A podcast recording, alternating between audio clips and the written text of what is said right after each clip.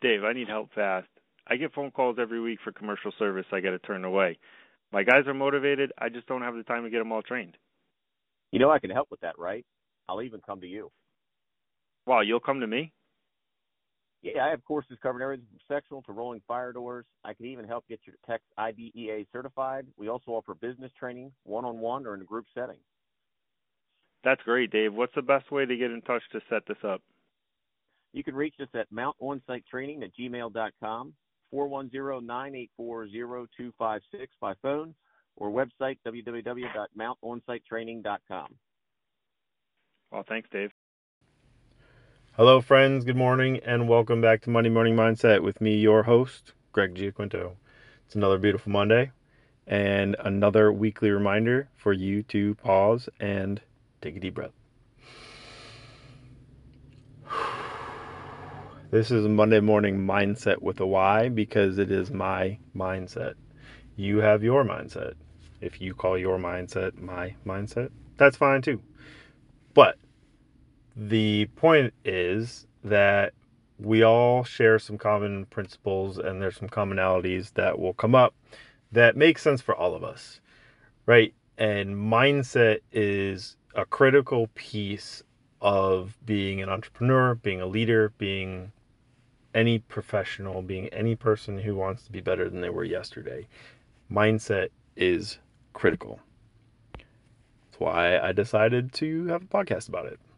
Something that I've been working on for the last maybe decade on improving for myself. And I thought I'd take the opportunity to maybe share some things that I found helpful for me and things that I that come up in some of these in some of my networking groups, some of my circles that I learned from you guys and from other people that I think are fantastic and I think are worth sharing with as many people as possible.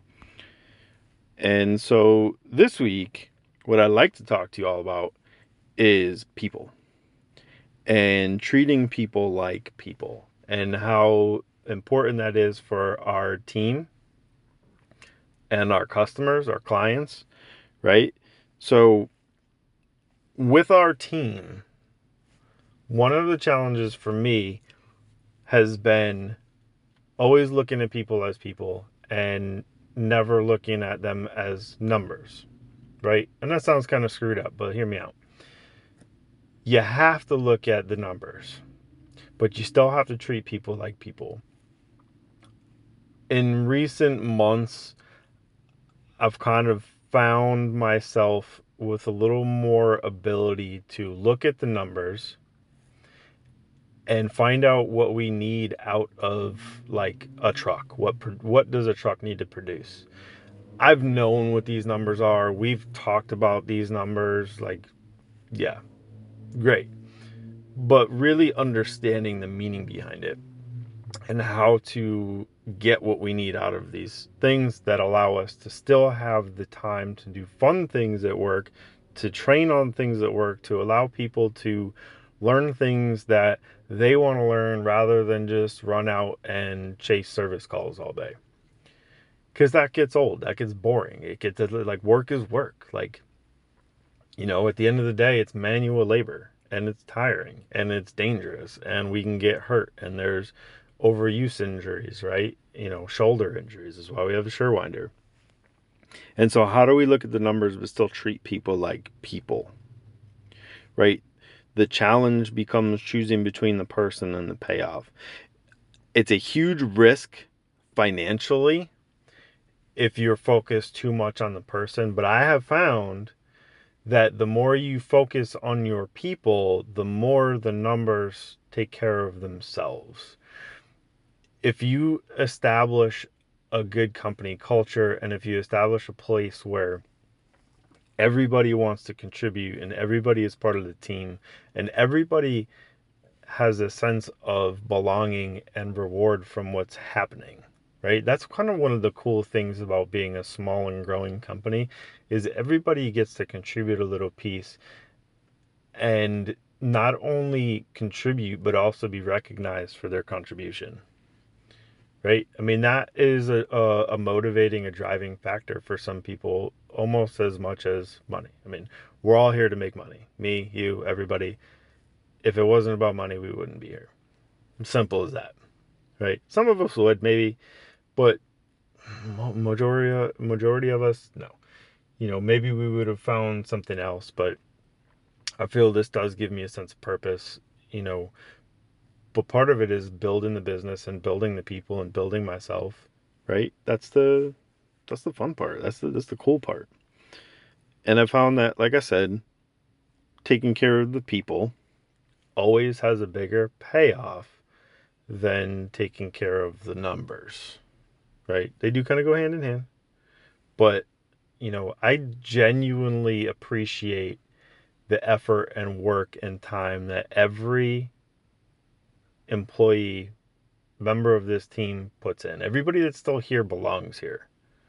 I 100% believe that. They belong here. They're, they're I'm meant to be doing what I'm doing, and I, I hope they feel like they're meant to be helping us get where we need to be. It's a us thing, it's a we thing. It's not a me thing. It cannot be a me thing. It's an us thing. Now, the other part of that is customers, right? Something I saw a post recently about time spent on a job site and how the time on a job site equates to the value to the customer. The number of minutes we spend there is irrelevant. We could spend two hours there and not fix shit because we didn't know what we were doing. We just walking around with our thumb up our ass and prodding around and trying to figure it out and maybe magically we fixed it when we were done time does not equal value, right? We always want to say, oh, it's not the number of minutes that you pay me for, it's the number of years of experience that I have. Okay. And that's all well and good too, but I can see where time appears to have value because if you show up for five and a half minutes and you leave them with a working door and you give them a $400 bill, they're like, hey, what did I just pay for? You know, there's that whole story about the having the the guy come in and and like they spend all these people can't figure out how to get the ship running and one guy comes in and taps it with a hammer right? And he gives them a bill for a million dollars. They say well what is this? You were here for five seconds. Yeah uh, well here's a bill for five dollars for five seconds and then the other portion of the million is for knowing where to tap right? That's a you know I'm paraphrasing. You guys have heard that story before i'm sure. So when we go out and we meet with the customer i'll tell you the way that we work is every day we start underbooked. And I've, I've stressed this to my team, to my techs, to my guys that are on the road. We start the day underbooked. Why? Because we want to take every opportunity to make sure that we are providing the most, the best service that we can provide to our customers. I want our customers to feel like they were the only customer that we had to take care of that day. Like their garage and everything that they had going on was important.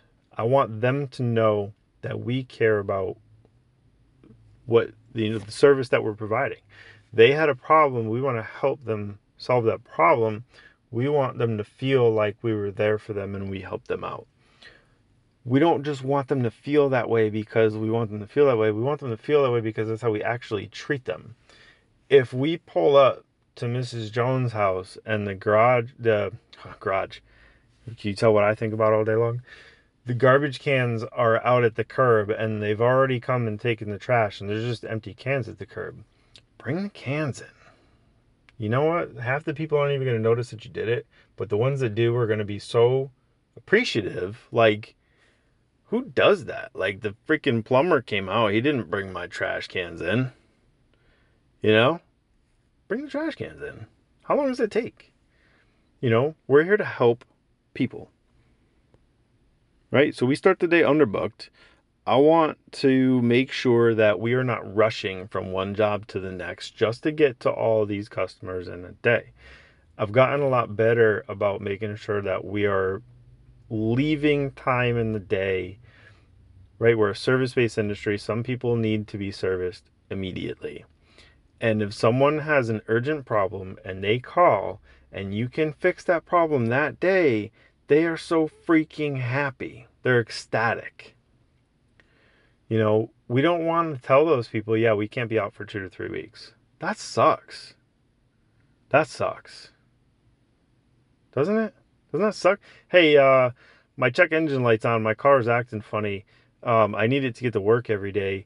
Can I bring it in and have you take a look at it today? Oh, you know what? We're booked out for two to three weeks. We'll let you know when you can come. How, how'd you like to come see us in July? Like, that's not cool.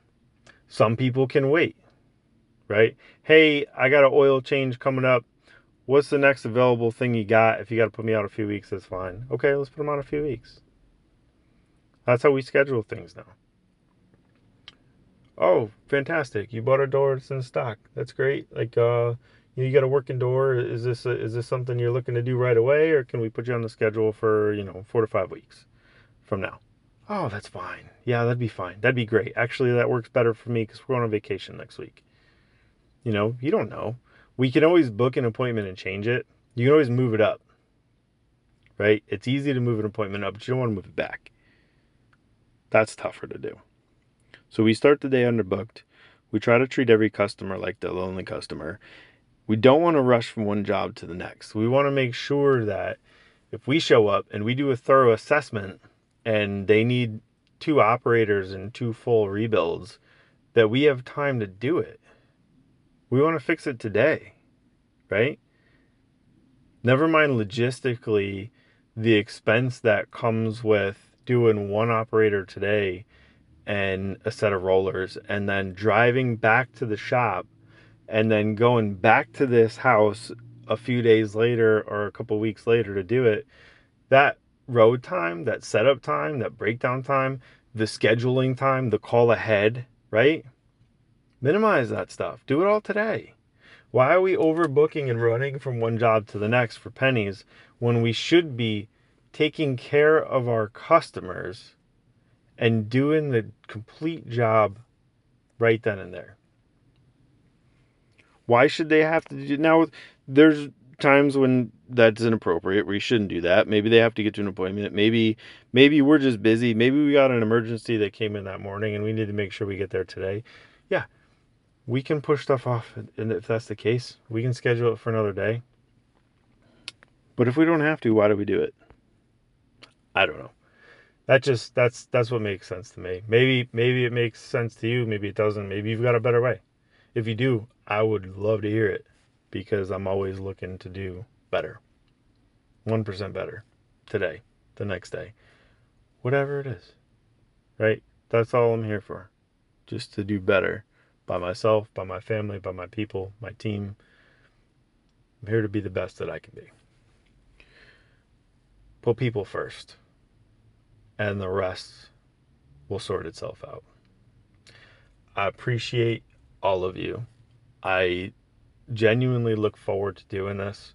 Sometimes it's a little more of an obligation than I'd like it to be when I'm a little busy, but I do, no matter what, enjoy doing this. I hope that you get something out of it.